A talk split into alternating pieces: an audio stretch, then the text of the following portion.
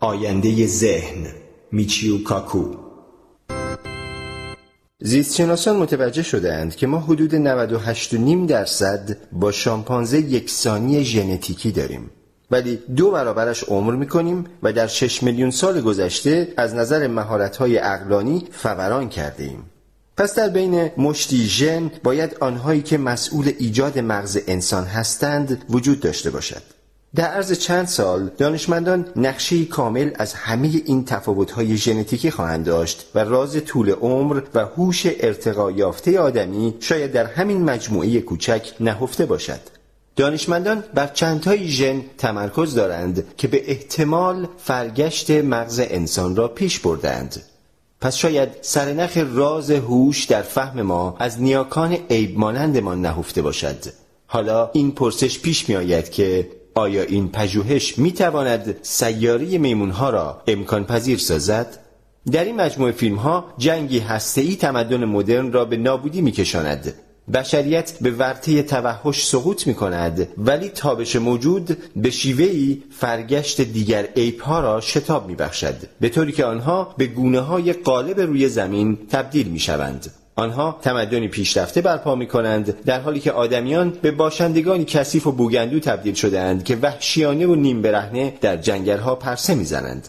در بهترین حالت آنها تنها به درد باغ وحش می‌خورند. اوضاع بر وفق مراد آدمی نیست. پس میمون ها هستند که از بیرون به ما در داخل قفس مینگرند. در فیلم خیزش سیاره میمون ها دانشمندان به دنبال درمانی برای بیماری آلزایمرند. در این میان آنان به ویروسی برمیخورند که دارای پیامد ناخواسته‌ای برای افزایش هوش شامپانزه است. بدبختانه یکی از این عیب های ارتقا یافته در حفاظتگاه نخستی ها وحشیانه تنبیه می شود او با استفاده از هوش ارتقا یافتهش دیگر جانوران آزمایشگاه را با آن ویروس آلوده می کند تا هوش آنها را هم بالا ببرد و سپس همه آنها را از قفسهایشان آزاد می کند طولی نمی کشد که کاروانی از های هوشمند با داد و هوار سر از پل گلدن گیت در می آورند و کاملا بر پلیس محلی و ایالتی غلبه می کنند. پس از برخوردی دهشتناک با نیروهای نظامی فیلم با پناه گرفتن آرام میمونها در جنگل سرخدار در شمال پل پایان میپذیرد. آیا چنین سناریویی واقع گرایانه است؟ در کوتاه مدت خیر ولی نمی‌توان آن را در آینده منتفی دانست. چون دانشمندان در سالهای پیش رو میباید بتوانند همه تغییرات ژنتیکی را که به ایجاد هوموساپینس انجامیده فهرست کنند. ولی رازهای بسیار بیشتری را باید پیش از رسیدن به عیبهای هوشمند حل کرد. دانشمندان دریافتند که از میان سه میلیارد جفت باز تنها 15 میلیون جفت باز یا حرف هستند که ژنوم ما را از شامپانزه یعنی نزدیکترین همسایه ژنتیکی خودمان جدا می کنند. جداسازی این ژنها می تواند پیامدهای بیشمار برای آینده خودمان داشته باشد. با دانستن ژنهایی که به هوموساپینس منجر شدند تعیین چگونگی فرگشت آدمی ممکن می شود شاید راز هوش هم در همین ژنها نهفته باشد.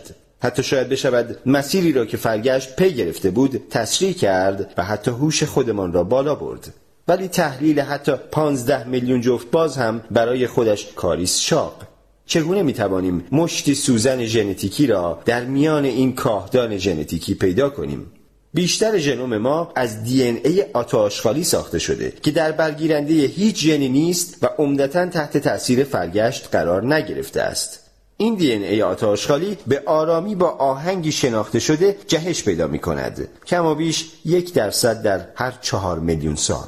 چون تنها در یک درصد دی ان ای خودمان با شامپانزه تفاوت داریم معنایش آن است که ما به احتمال زیاد در حدود 6 میلیون سال پیش از شامپانزه ها جدا شده ایم بنابراین ساعتی مولکولی در هر یاخته وجود دارد و چون فرگشت این آهنگ جهش را شتاب می دهد تحلیل کردن جایی که در آن شتابگیری رخ داده به ما امکان می دهد تا بگوییم کدام ژنها فرگشت را پیش می برند.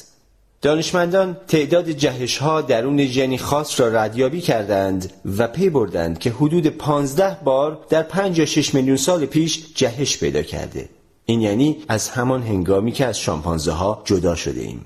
جهش های تازه تر در این جن ها انگار با نقاط عطف در فرگشت ما همبسته هستند.